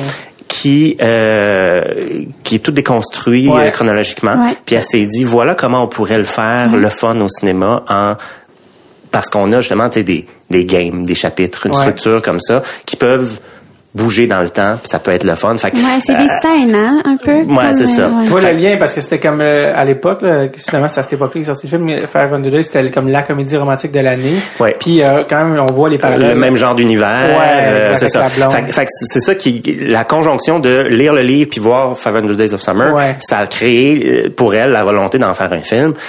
Moi je l'ai rencontré, j'ai on était sur une terrasse puis elle me parle de tout ça puis moi je suis comme ah c'est cool, tu sais parce qu'en plus ça faisait cinq ans qu'il était sorti, fait que, pour moi il, y allait plus rien se passer avec Ouais. ce livre-là. Tu t'es pas senti comme, oh, mais là, qu'est-ce qu'ils vont faire avec mon histoire? Tu Ah, t'es pas non. senti comme ça, Hey, t'étais comme, yeah, on le fait. Ben, parce qu'elle voulait que ce soit moi qui le fasse. Puis moi, je suis control freak. Fait que c'était Ouais. parfait. Si, si elle m'avait dit, Ouais. j'aimerais faire un film avec ça, je pense à tel scénariste puis tel réalisateur, euh, ça te tente-tu de me céder les droits pour ça? Ben, ça se peut que j'aurais peut-être dit oui pour des raisons financières, Ouais, ouais. peut-être. Mais là, ça aurait été mais ça différent. aurait été un petit peu comme, ah, ou là, j'aurais été, qu'est-ce qu'ils vont faire avec mon film? Ouais. Mais je savais qu'en ayant ce lien-là avec la productrice direct, puis en partant le projet avec elle dès le départ, j'allais avoir un certain contrôle dessus. Et finalement, je, je suis probablement le scénariste dans les dernières années qui a eu le plus de contrôle sur son film euh, sans le réaliser, parce qu'évidemment, bon, les réalisateurs qui scénarisent, c'est autre chose, là, ils font leur film, mais euh, j'étais à tous les jours de tournage, Oh, tout ouais. le temps. Ah, je, je modifiais le scénario à mesure qu'on tournait. Euh, J'avais vraiment, un- j'étais écouté par Patrice Sauvé qui, qui réalise. Euh, Pat et moi, on, s'est liés d'amitié vraiment. Fait qu'on a travaillé vraiment ensemble là-dessus. Euh, j'ai j'ai eu mon mot à dire au montage. J'ai, euh, fait que Wow. j'ai été vraiment très proche du processus. Euh, et donc, mon aspect control freak est content de ça. Et, probablement euh, que le projet s'en porte mieux aussi. ben, j- en tout cas, c'est un- c'est quelque chose qui me ressemble. Tu sais, ça veut pas dire que, Ouais. tu sais, honnêtement, je pingue trop le nez dedans pour savoir si c'est bon. Mais tu l'as-tu vu, le j'ai j'ai vu euh, là où on est rendu. On a euh, on a une version euh, lockée du euh, du montage, c'est-à-dire qu'on a un picture lock. Euh, là, on est en Une V1, disons, de... ben, une version finale de montage, carrément. mais il reste du son, des effets spéciaux, du Ouais. euh, La post-prod. et il reste à réécrire comme il faut les narrations parce qu'il y a, il y a un narrateur Ah, et euh, en fonction de ce que ça raconte et de ce qu'on que le montage dit, il faut ajuster des, des, des, bouts de narration pour que ça raconte, soit sûr que ça raconte précisément la bonne histoire puis que ça répète pas ce que parce que quand tu écris un scénario, tu peux mettre des voix off mais euh, tu sais pas que ça va donner visuellement, ah fait que c'était tout croche là, tu sais, dans le fond ça, ce que la ce que la voix off originale disait, c'était exactement ce qu'on ce qu'on filmait, fait tu sais avoir quelqu'un qui dit euh, je mange une je mange des chips, puis là tu vois le gars qui mange des chips, ça sert à rien, tu sais, fait que ben, faut dire autre chose. ils vont pas nous faire une carrière là-dessus. Ah, il y a ça, c'est vrai. Mais. Tu vois, un arrêt de bah, il fait un arrêt de la mitaine! Merci. Oui, et c'est euh, exactement ce qui s'est passé. Ouais, c'est ça. Tu terminais toutes ces interventions et bang, avec, et c'est exactement ce qui s'est passé. Euh, donc oui, je, je, je, je, me suis impliqué le plus possible et euh, ce qui fait que j'étais dedans dès le départ. J'ai voulu, j'ai voulu essayer ça. J'ai écrit une première version qui était bien le fun, tout croche, vraiment tout croche parce que j'avais pas de métier là-dedans, je connaissais pas ce métier-là, mais qui avait plein d'éléments super le fun. Sauf que c'était tellement tout croche, mais en même temps tellement le fun à lire comme lecture qu'on s'est perdu là-dedans. Parce que oui, on avait ma productrice d'abord avait la conviction que ok, on, va être capable de faire un film avec ça, mais c'est pas un film. Fait qu'est-ce qu'on fait avec ça? Puis plutôt que de scraper ça puis repartir avec des, des normes un peu plus cinématographiques, on essaie d'adapter, de corriger cette version-là, tout ça. Fait que finalement, je me suis retrouvé à écrire 27 versions à peu près. Là. Mais je niaise même pas, c'est même pas une exagération. L'espèce de goulash scénaristique de, de départ, tu as réussi à prendre ce que Ben, en fait, on, on, a avancé, on a avancé, on a reculé, on a avancé. Puis le Patrice est rentré dans la patente euh, à la version 4 à peu près, donc assez tôt dans le processus. Puis euh, tout remis en question. euh, ensuite, c'est un long processus faire un film. Fait qu'à chaque demande de financement, t'as euh, 4, 5, 10, 12 personnes qui te disent ce qu'ils en pensent. Puis il y en a qui trippent, il y en a qui détestent. Fait que qu'est-ce que tu prends dans ces commentaires-là? comment tu le changes? Comment tu l'améliores? Euh, est-ce que tu es en train de l'améliorer ou de juste faire un move latéral puis c'est tout aussi pas bon, mais ça dit autre chose? Qu'est-ce qu'on veut raconter avec ça? Est-ce que ça raconte quelque chose de puissant? Puis, c'est là qu'il fallait s'éloigner du roman aussi. Mais tu vois, pour écrire le film, moi, quand j'ai rencontré ma productrice, je l'ai relu comme la semaine d'après. Puis après ça, je l'ai refermé, puis je l'ai plus jamais rouvert. Ah ouais, hein? Puis tu l'avais pas lu depuis des années, là. Je l'avais pas lu depuis qu'il était sorti. Fait que euh, je l'avais pas lu depuis cinq ans. Je l'ai lu une fois comme faux, là, tu sais, pour m'imprégner. Mais c'est quoi le feeling de relire quelque chose que tu as écrit il y a longtemps? J'aime pas ça. C'est quoi, hein? J'aime pas ça, vraiment, vraiment. Et, je le fais pas. Tu sais, ça, j'ai été obligé de le faire parce que c'est ça. Mais autrement, je le fais pas. J'ai, l'autre jour, par curiosité, je me suis replongé dans, dans un de mes romans, puis j'ai comme pas aimé ça. Mm-hmm. C'est pas un feeling le fun de me dire ah je l'aime pas, je le lirai pas. Tu sais. Ah ouais. que euh, je l'ai mis de côté puis je veux plus faire ça là. Euh, à moins d'avoir une obligation euh, de le faire, mais non je. Mais ça, ça, ça sans la coupe, je l'avais bien aimé quand je l'ai relu. Quand tu l'as relu, ouais c'est ça. J'avais trouvé ça le fun, mais je l'ai relu juste pour me, me réimprégner de l'univers puis me dire ok c'était ce genre d'histoire là qu'on racontait. Mais là j'ai tout réinventé. Et finalement, avec tout le chemin qu'on a fait, on se retrouve avec quelque chose qui est pas si loin que ça. Finalement. Du, du roman. C'est-à-dire que les gens vont reconnaître certains éléments du roman, certaines anecdotes, certains probablement un univers aussi, parce que c'est un univers qui me ressemble. Mm-hmm. C'est ce dont je suis le plus fier, comme ce que j'allais dire tantôt. C'est, je l'ai vu récemment, la, la version finale, puis moi j'adore ça. C'est moi ça me ah ressemble. Hein? Moi c'est quelque chose que j'aime beaucoup beaucoup, mais j'ai aucune idée si les gens vont aimer ça. J'ai aucune. Mm. Et c'est pas évident parce que d'un, c'est Louis José Hood qui tient le rôle titre, mais c'est pas une comédie. Ouais. Pas du tout. Moins que le livre. Ouais. C'est beaucoup plus un drame ah, parce que pour en faire un film profond puis qui dit quelque chose d'intéressant, il a fallu créer une histoire qui est dramatique. Puis que puis moi je suis plus dans ce beat là de ce temps-ci. Fait que ça a été ça. Puis euh, fait il y a quelques gags mais c'est pas ça qui fait le film et c'est pas une comédie. Est-ce que les gens sont prêts à aller voir un film avec Louis José qui n'est pas une comédie? Pour lui, c'est formidable. Pour nous aussi, c'est le fun d'avoir pour une première fois Louis José Hood dans un premier rôle dramatique. Mm-hmm. C'est super le fun. Puis il est sharp, il, était bon là, il est vraiment vraiment très bon et c'est touchant. Est-ce qu'il était en confiance?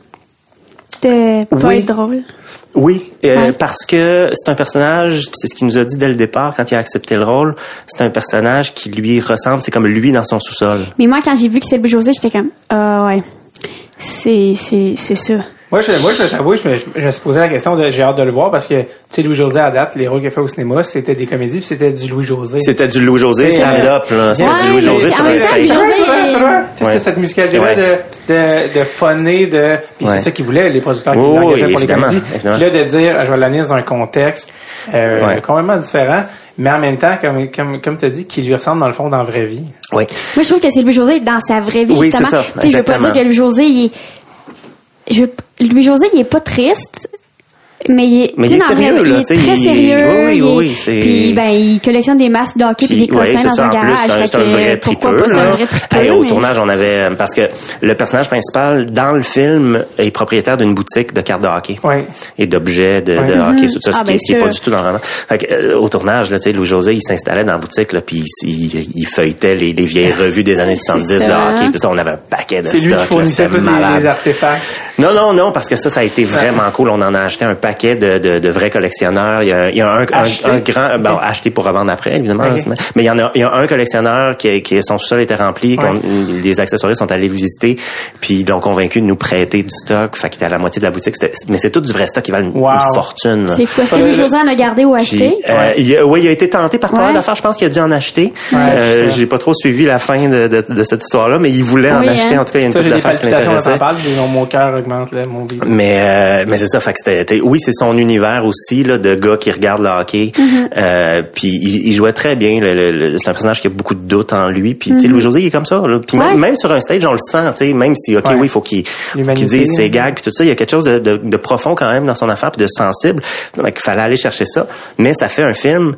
Tu sais, c'est pas, faut pas s'attendre à être crampé tout le long parce que c'est pas ce genre de film-là. Puis ça, moi, je sais pas si le public va accepter ça avant d'aller le voir. Et on est toujours pogné aussi au cinéma avec à la merci du, dis- du distributeur pour Ouais. certaines choses, dont les previews.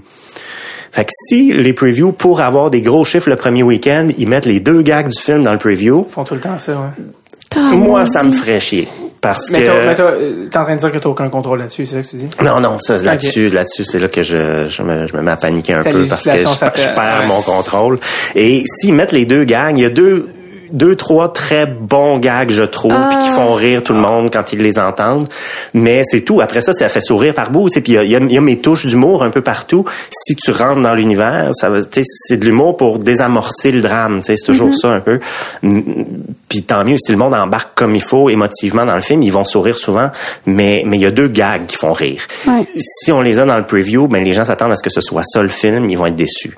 Mais Euh, Je te souhaite. Comme dans euh, toutes les comédies romantiques. Ouais. là, ouais. Combien de on- fois, combien de fois on voit ça Exact. justement du On monde qui disent on a tout vu dans le preview Ah, ou euh, ou c'était dormait pas drôle les deux bonnes jokes sont dans le preview Ouais. ça, me- C'est- ça- je trouverais ça plate que ça Mais soit Mais ça Louis-José aussi va bien porter ça, non? Il va... je le souhaite il va- je il va y aller, puis il va l'expliquer c'est quoi, là, promo, je pense. Il va bien faire une promo, je, là. je le souhaite je Parce qu'en plus, c'est plate parce que non seulement c'est plate artistiquement que les deux gags étaient dans le, le, le trailer, mais en plus, c'est une double crosse parce qu'en même temps, tu fais, ben, on l'a quand même acheté le billet, puis le producteur, en fond, il a, il a eu ce qu'il voulait. Parce qu'on était allé, finalement. oui, oui, c'est sûr que, tu sais, mais sauf que tu sais, gagné. tu fais un premier gros week-end, mais après ça, tout le monde dit, ouais, c'est pas terrible, il y a personne d'autre qui y va, c'est plate. Le tu sais. film vieillit pas ou, euh, Mais moi, j'ai pas été attentive au premier show de Louis-José, mais au film, je vais être très attentive. Amène pas, euh, je vais pas amener personne qui sait règles. Une adolescente. Euh, euh, Louis-José, on en parle. Pendant Oui. qu'on en parle, c'était pressenti. C'est, parce que, évidemment, c'est sûr que dans un processus où un film est fait, les gens veulent des têtes d'affiche, veulent des gens connus, veulent Ouais. des gens qui, qui vont Ben, permettre aux c'est gens sûr de que se déplacer. si on n'a pas Louis José, le film se fait pas. C'est C'est c'est- aussi c'est vraiment simple. ça, aussi C'est simple que ça. C'est c'est- c'est- c'est Il n'y a pas question de Patrice Robitaille, il n'y a pas question de... Ben, on, a- on avait lancé des, des noms, c'est sûr, en, en casting au départ, mais euh, c'était c'était ça où rendu où on était puis tu sais c'est- dur le milieu, le milieu hein, de ce temps-ci. C'est dur d'aller chercher ton financement c'est c'est dur d'avoir un distributeur qui embarque s'il y a pas des gros noms.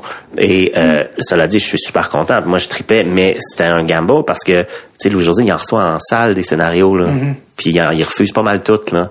Fait que ça a donné qu'il avait lu le roman euh, Il l'avait une, lu, hein? Une fan lui avait donné en disant ça te ressemble. Pour vrai, Puis hein? il l'avait lu Wow. quelques l'année d'avant, je pense, ou quelque chose comme ça. Fait que tout de suite en partant, il connaissait l'univers, tout Ouais. ça, ça lui a donné le goût de lire le scénario. Il a lu le scénario, il a embarqué.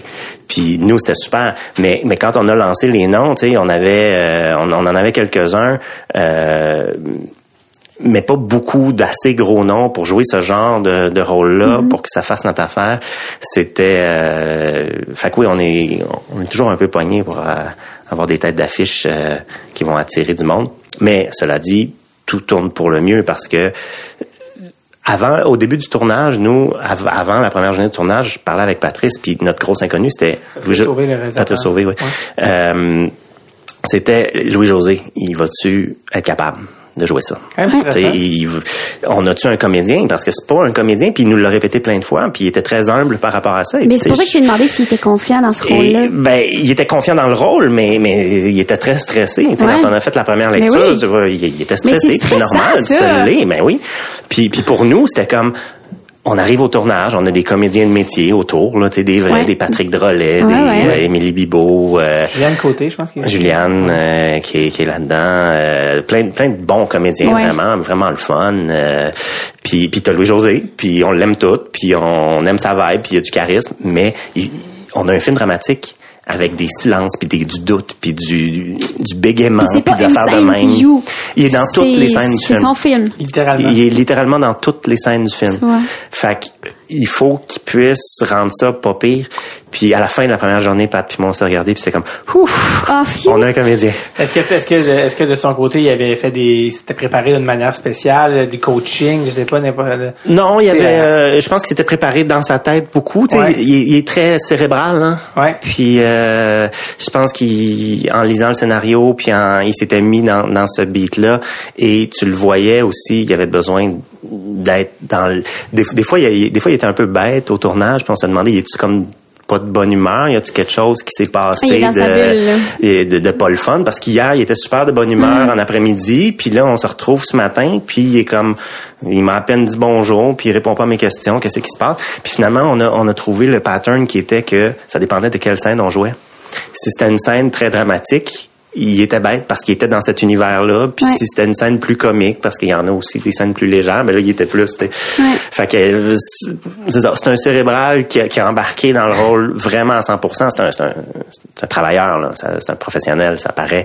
Il était tête, là. Et, il y a eu des moments où est-ce qu'on s'est dit, waouh, il est entouré de grands comédiens, puis il joue en salle. Mm. C'était, c'était le fun, c'était le fun. Ça a créé une super belle gang en plus, là. De, c'est ce groupe-là. C'est drôle parce que c'est comme Louis-José qui utilise la méthode Actor Studio. Euh, non, mais tu des fois, quand on est un humoriste, là, on, raconte des choses qu'on a vécues, puis là, euh, on se met dans un mood pour bien le raconter, tu sais, pour bien faire un peu euh, ressortir l'émotion. Ouais. Fait que peut-être que c'est ce qui est faire. Peut-être ce qu'il fait, c'est juste, c'est l'affaire que tu t'attends pas entendre. Mais ben, en fait, je sais pas, cela dit, je sais pas si c'était conscient de sa part ben ou quoi, tu sais, c'est juste que on l'a trouvé, là, mais moi, moi, personnellement, je l'ai trouvé extrêmement professionnel, là, il mm. m'a surpris par son, son engagement envers le, le film et, euh, je revenais chez nous le soir puis je me disais, tac, il joue il joue bien, il est dedans, c'est le fun. Puis moi, je tripais. Et ensuite, mon gros stress à la fin du tournage, c'était, hey, on a tourné là tellement des beaux moments. Là. C'est plein de beaux moments, mais ensuite, on met ces beaux moments-là ensemble. Ça fait-tu un film que les gens veulent, voir? Ça fait-tu une histoire que les gens veulent se faire raconter? Mm-hmm. Puis qu'est-ce qu'on fait avec ça? Puis tout ça, c'est c'est un, gros stress. Puis le montage, ça a été quelque chose de pénible aussi parce que... Ben, pénible, de quelque chose d'un bon défi. Parce que c'est un film tout en subtilité, puis il y avait vraiment plein d'histoires qu'on pouvait raconter avec le montage. Puis les premiers montages ont été un petit peu plus ailleurs que ce que moi je voyais, puis ça ça marchait moins, puis finalement on a tout changé les choses, puis là on est vraiment comme je dis Hey, je sais pas si c'est bon, mais mm-hmm. on est exactement où est-ce que moi je voulais qu'on soit. Sais, moi je suis fier de ça, puis ça représente exactement ce que je voyais comme film quand je l'écrivais. Fait je peux pas être déçu. C'est, c'est au contraire, moi je, je, je tripe, je vais être super, super heureux ça, de. Cool. Ouais. Surtout que c'est drôle parce que Louis José joue ça dans, dans la même année, il a joué là, il a joué là-dedans, puis il a fait euh, de père en flic 2. En flic 2, oui, tout de suite après. Il, il tournait Peut-être plus loin l'un de l'autre. Ouais.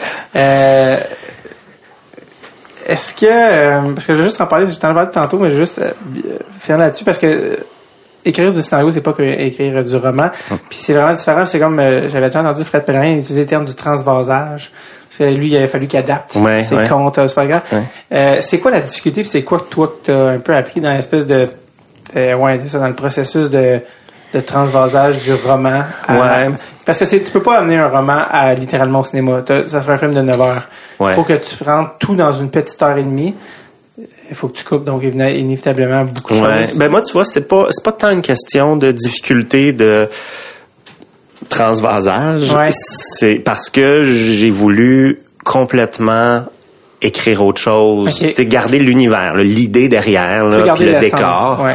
euh, mais raconter une autre histoire. C'était, c'était- fait, fait que je me suis inspiré du roman. Tu sais, c'est pas une adaptation du roman, C'est c'est vrai, vraiment hein, inspiré du roman. C'est pas genre, ah oui, puis là, le punch, ça va être ça. Moi, j'ai déjà lu le livre, fait que je sais qu'est-ce qui se passe. ça. Non, c'est ça. là. Non, pas du tout, du tout. Le punch. Et euh, puis oui, il y a des moments qui, qui vont être similaires, mais c'est pas la même histoire. Fait que pour moi, ça c'était moins difficile, mais c'est vraiment deux façons d'écrire différentes. Euh, Pour moi, le roman, c'est quelque chose de très intuitif. J'écris, puis je vois où est-ce que ça me mène, puis tout ça. Puis j'écris beaucoup comme ça, en commençant à écrire sans savoir où est-ce que je vais me rendre. Puis je, je regarde ça aller, puis là, je recorrige, puis je reviens en arrière, tout ça. Le scénario, faut que tu sois tête au complet dès le début. faut que tu saches précisément à quelle minute il va avoir tel rev- revirement, à quelle minute il va se passer ça, puis où est-ce que tu t'en vas dès le départ avant d'écrire. Fait que c'est deux façons. Puis aussi, ben, j'écris mes romans à la première personne. Fait que, puis ça, c'est ce qui a été le plus tough, si tu veux, dans l'adaptation. C'est comment faire passer dans un roman, c'est super facile d'écrire ce qu'il y a dans la tête du gars parce que c'est à la première personne. Ouais. Il décrit ce qu'il y a dans sa tête. Comment tu le fais passer à l'écran, en visuel, en- sans justement que Ah ce soit oui. une narration, ça de long, d'un d'un gars qui dit je, je, je pense telle affaire. Ouais. Comment tu rends la détresse, le vide intérieur, tout ça, qui peut être décrit avec des images à la première personne dans un roman, dans un film. Ça a été ça le plus gros défi, euh, puis je pense qu'on a réussi. Mais Comment, comment tu fais ça? Comment tu réussis à, à tu, extérioriser? tu, tu oublies? Il faut, faut- a fallu vraiment que je, que je mette de côté mon écriture de livre complètement. Tu sais f- puis t'écris t'in- t'inventes faut que tu le projettes. Moi en tout cas je le projette visuellement là. Tu sais je, me- je me dis comment que- qu'est-ce que je peux lui faire? Faire comme geste pour qu'on sente tout ce qu'il a dit tout ce que je lui ferais dire si je l'écrivais dans un roman. Fait qu'il est-tu en Ah train ouais, d'essayer d'ouvrir son cadenas puis de plus se souvenir de la combinaison puis d'être en crise puis de donner des coups dessus? Ouais. pour représenter tout ce que j'aurais écrit en parlant d'une frustration intérieure. Fait qu'il faut, faut trouver les images réelles qui vont s'opposer aux images métaphoriques euh, de, de l'écriture. Est-ce que des gens du domaine du hockey t'ont déjà parlé de ton livre? Euh, quelques journalistes sportifs, euh, mais pas... euh, Des joueurs, des anciens qui t'ont jamais, on t'a dit. Non, non, ben euh, un, un des frères Molson qui est avec nous pour le film euh, a, a trippé sur le scénario, a trippé sur le film, mais avait lu le roman avec aussi. vous, dans le puis sens que- euh, il nous a aidé parce que tu sais, on a tourné au Centre Bell, Ok. on a Ah oui, ok. pour les droits pour la Ligue nationale, tu sais, il fallait Ouais, avoir. Ouais, l'équipe euh, du Canadien, oui, ben on a des images de toutes les games de, Ah, de cette saison-là parce Ah, que c'est tu sais. j'ai hâte. Oui, parce qu'ils Wow. regardent la télé, fait que ça nous prenait les images. Faut qu'on, faut qu'on les voit. Ah, c'est vrai. Fait que c'était De la saison 2009-2010. De la saison 2009-2010. Ensuite, tous les noms qui sont nommés, les noms de joueurs. Tu sais, si tu nommes Mike McPhee, ça te prend l'autorisation de Mike McPhee. Ah ouais, ok, je savais pas. Ouais. Euh, si tu vois une en de a- hockey a, de d'ailleurs, Maurice des Noirs, Richard, ben ça te prend l'autorisation de sa succession. Tu sais, tous les objets de hockey là, ça nous prenait, tu sais. Mais dans le livre, là, est-ce qu'on peut nommer n'importe quoi? Oui. Ouais, C'est ça la différence. oui, hein? oui, beaucoup plus. D'ailleurs, parlant, que- de- parlant de nommer, j'étais très curieux parce que la dédicace de ton livre, euh, est-ce que tu t'en souviens? C'est quoi la Non, dédicace? du tout. Brian Swordland. Exactement. Oui. Ah, ça Oui. dit juste, s'il y en a des gens, c'est à leur, leur femme, leur enfant. Ouais. Toi, ça dit juste à Brian Scrudlin, joueur des Canadiens des années 80. c'est Ouais, ouais. Pourquoi Brian Scrudlin? Pour rire. Ok, c'est ça. C'est- c'est- je, trouve, tu sais, il y a, il y a- il y a des livres dans- pour lesquels j'ai fait des dédicaces sérieuses, puis ça, tu sais, ça donne le ton, hein, Quand- j'avoue, un petit peu, tu sais. Là, là, c'est de dire, ok, je me prends pas au sérieux. Fait que prenez-moi pas au sérieux avec ça. Ah, c'est comme si je disais à Timo Selané. Euh, Est-ce que, moi, j'aimerais, faut que Brian J'ai un que de Brian Timo euh, Faut que Brian, ah ouais, c'est elle. euh, des- des Jets, Ah ben, euh, incroyable, mais comme justement, superbe posture. Mais voilà, ouais, mais moi j'ai le blanc. Ah, il est bleu ici. Bra- ouais. faut, faut que Brian Scrudlin sache Ouais, je- faut que ouais, quelqu'un hein. lui envoie une copie et par contre, il parle peut-être pas, euh, Euh, non, est-ce que, mais- est-ce que tes livres ont été traduits? Non. Mais là, Tu peux les traduire. Mais ça gêne-toi it. pas. Ben écoutez, je vais arrêter le podcast pour vraiment que j'aille. non, mais j'ai parce que tes livres euh, aussi, on se demandait ça justement avant que tu arrives tantôt, Catherine et moi. Ça a quand même été, mais je, je pourrais pas mettre de chiffres dessus, mais ça a quand même, je crois, été un, un succès. en Oui, oui, termes- oui. Quand- C'est comme- à c'est quoi ça vraiment des, c'est vraiment des très très bons succès. euh, Pas mal tous mes mes livres parce que parce que les deux premiers ont très très bien marché. Fait qu'ensuite t'as une base de lecteurs qui, puis mes, mes lecteurs sont formidables parce qu'ils sont passionnés. C'est pas juste ils trouvent ça le fun ce que je fais, ils tripent vraiment au point de racheter toutes les autres puis de vouloir toutes lire puis tout ça et, et- et je suis tellement choyé de ça c'est super le fun parce que j'ai un uni- univers très particulier j'ai une façon d'écrire aussi qui est assez unique tu sais c'est pas euh, mais euh, mais non donc oui ça c'est ça c'est super bien vendu puis avec tu vois la version que tu as c'est la version Ouais. de le format poche Ouais. Aux- Ben, c'est la seule que, que j'ai réussi à trouver ces temps-ci. oui, parce que l'autre n'est plus Ah, n'existe plus. Mais ce qui, ce qui est le fun avec les formats poches comme ça, c'est que c'est c'est éternel. Ouais. C'est-à-dire que Ça se lit très bien aussi. c'est pas euh, les, vrais un- une première édition. À partir d'un certain moment, les libraires en vendent plus, ils les retournent puis c'est fini. Ouais. Un, un format poche, il en réimprime dès qu'il en manque. Tout le temps, tout le ça temps. continue. Puis, puis tous mes livres sont en format poche, sauf douce moitié. Donc, euh, donc c'est le fun, c'est parce que ça permet de continuer à en vendre 12 ans après. Et je continue à en vendre d'ailleurs, Ah ouais, c'est hein? super le fun. Ça. Là, je suis en train, je suis en train de travailler, on fait, une- on le réédite pour Ouais, la ben sortie oui. du film. Ah, ben oui. C'est quoi le, le, le chiffre, euh, nombre de euh, en vente? Euh, Ça on doit être rendu à peu près à 10 000 copies vendues. Ça, au Québec, comme c'est ça. énorme. Dix- Oui, oui, Au oui, Québec, oui, un c'est- best-seller, c'est comme cinq. C'est 3 000. 3000, donc, Ouais. rendu long. 3000, c'est un best. Ah, ouais. OK. Ouais. Les, les, les livres, ça vendent euh, beaucoup. Ok, moins fait que ça marche pas comme avec des billets de spectacle. Et hein? maman! non. Euh, les humoristes qui en vendent 300 000. les Ouais, c'est ça. euh, Louis-José lui-même en a vendu la tournée plus que 300 000. 3000! 3 000, c'est un salaire, ouais. C'est pour ça que tout est un. C'est pour ça, genre, qu'il y a tout le temps des best. C'est pour ça, là. Qu'ils font imprimer le, le mot best-seller sur la copie même du livre. C'est même pas ouais. rajouté plus tard. C'est juste Ouais. comme, bon, on va en vendre. Mais, mais c'est pour ça que c'est très dur de gagner sa vie en écrivant des livres dur. aussi. Hein. Toi, C'est tu, vraiment tu, dur. tu gagnes ta vie seulement avec l'écriture? Oui, oui, oui, oui, oui, avec, De- avec la scénarisation. Depuis, puis, euh, depuis cette époque-là, dans le fond. Euh, à cette époque-là, je travaillais encore en, En publicité parce que c'était le fun d'avoir un, un revenu de base aussi, puis de voir du monde. Parce que c'est ça, des, des êtres humains. Mais, euh, mais oui, depuis, euh, ça doit faire, je sais pas, 7, 8, 7 ans à peu près que je, que je travaille plus autrement que, que sur l'écriture. C'est ça, là, je travaille sur la réédition, euh, une édition augmentée. Je vais, ça va être le roman, puis il va y avoir des extraits du scénario commentés, Ah, puis une préface de Louis-José. Wow. Ah, ok. C'est super cool. Très cool. Ah, Est-ce que ça sent la, sent la coupe? Je te, je te demandais si c'était traduit parce que je verrais très bien ça. Euh, tu sais, on est au Au, Canada. veux ouais, dire, au euh, Canada anglais. euh, euh, c'est, c'est- ça, ouais. ça se transpose très bien, là, je veux dire. J'ai une écriture qui est dure à traduire pour Ouais. rendre vraiment l'espèce de langage parlé. Euh, J'avoue mais je serais curieux de. Peut-être les riffs, les, ouais. J'avoue que parce que l'autre jour j'ouvrais, c'était des, des jokes de lancer compte, Pierre Lambert. Ouais, c'est sûr que. C'est sûr que j'avoue, mais ouais. dans l'essence de la chose, Ouais. euh, Ouais, ben, moi, je suis pas contre. Hein. C'est, euh, c'est, pas moi qui décide, par exemple, Ah, euh, ces choses-là. C'est l'éditeur. Ouais, ben, ah, ok, je comprends. Euh, t'as aussi euh, fait un autre, parce qu'on a parlé de télé, mais t'as aussi écrit des- un- une série de romans jeunesse qui s'appelle Pavel, oui. À cause de? À cause du personnage principal qui est un russe. Ben, pas par- personnage principal. En fait, c'est un personnage secondaire, mais qui, est- qui est important dans l'histoire. euh, Parce que je, je sens que j'avais lu à quelque part que ça, encore une fois, mais ça avait un lien de hockey, non? euh, non.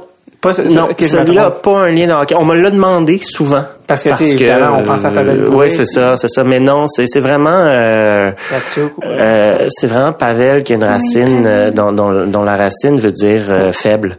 Et, et c'est un personnage qui est tout faible, tout. Ouais, euh, je savais même c'est ça. Ouais. Mais c'est un russe.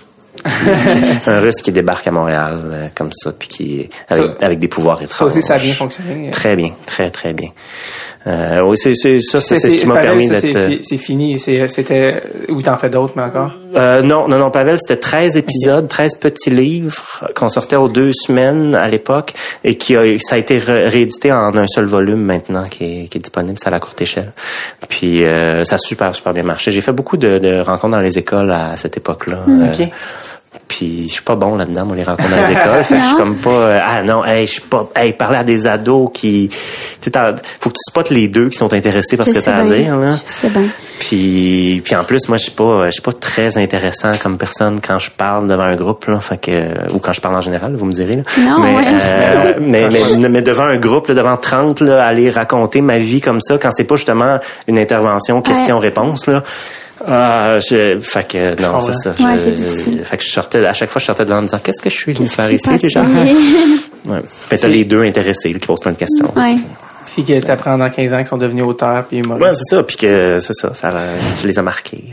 Même si tu répondais pas à le courriel. Ouais. Euh, Est-ce que tu travailles sur quelque chose d'autre en ce moment, des nouveaux romans, des nouveaux trucs? là? Le, le- le scénario, ben, le, le film, c'est plus entre tes mains vraiment. Euh, ouais, il reste encore plus, des narrations à écrire, puis je suis en train d'écrire des commentaires Ouais. sur le- les, les extraits du scénario qu'on va. En fait, ça risque d'être des euh, deleted scenes, OK. des les, scènes qui ont été coupées au montage. C'est ça que je vais mettre dans le livre. Cool. Euh, Ah oui, Comme ça, le livre peut sortir deux semaines avant le film, puis ça dérange pas. Il y a pas Ouais. de, de Ouais, ouais, de spoil. de spoiler, mais euh, fait que je suis en train d'écrire le commentaire autour de ça, puis je, je raconte un peu la genèse du, du film. Mais euh, je suis sur un autre roman que sur lequel je travaille depuis cinq ans, mais que là faut que je le fasse là. là. Sinon ça marchera pas.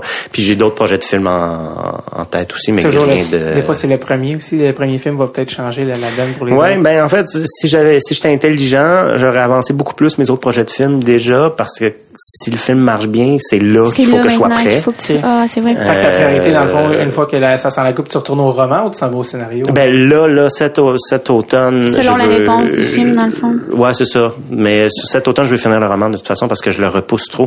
Avec le film, à chaque fois que je voulais écrire le roman, je me dis bon, je viens de finir une version du scénario, fait que là, je vais avoir un deux, trois mois pour euh, travailler sur le roman, ça va être bien. Mais sauf qu'une semaine après, t'as des commentaires Ouais. sur ta version de scénario, puis ça arrête plus. tu sais. J'ai, j'ai toujours eu quelque chose à faire. J'ai jamais eu assez une assez longue période. parce que Je suis pas capable de travailler en même temps sur différentes affaires. Puis J'attendais d'avoir un 3, 4, 5 mois de libre pour écrire le roman, puis c'est jamais arrivé. Puis là, je l'ai reporté, puis je suis comme, j'ai hâte de l'écrire parce que je, sais très bien c'est, c'est quoi, ça, ça, ça m'allume, ça m'intéresse, puis je pense que mes lecteurs ont hâte aussi quand même, ou, ou bien ils m'ont déjà oublié. Mais euh, mais moi, je, mais moi j'ai hâte. réécrire sur ton site. Oui, c'est Sous ça. le nom, Ah oui, euh, je vais y sous, le- réécrire. sous un nom fictif, genre Liliane ou je sais pas. Euh, juste avant on, à- qu'on on termine, euh, en 2003-2004, quand euh, Kovalev est arrivé en, en- en- à Montréal par échange, est-ce que tu te souviens c'était contre quoi? Non, souviens pas? Ça Du tout.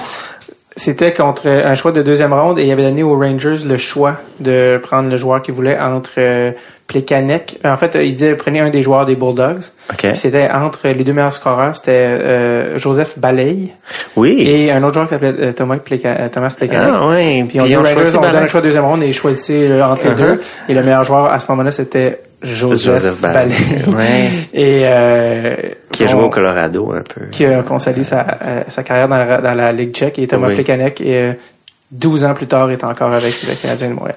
Ah. Euh, merci d'être venu faire un tour, Mathieu. Ben, J'ai vraiment hâte de voir le, le film, mais pour ceux qui n'ont pas encore lu le livre et qui disent ouais mais c'est moi le lire, en tout cas je suis pas trop, allez immédiatement acheter Ça sent la coupe. Euh, c'est un- une image avec un boc de bière Oui. euh, vide.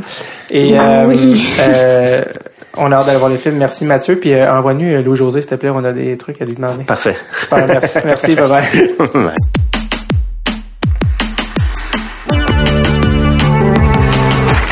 Yes, merci euh, à, Math- à Mathieu, merci à Catherine aussi que je n'ai pas que j'ai complètement oublié de saluer à la fin que j'ai juste dit OK bye Mathieu puis j'ai raccroché. J'ai l'air vraiment d'un bum. Donc euh, pour me reprendre, je suis désolé Catherine.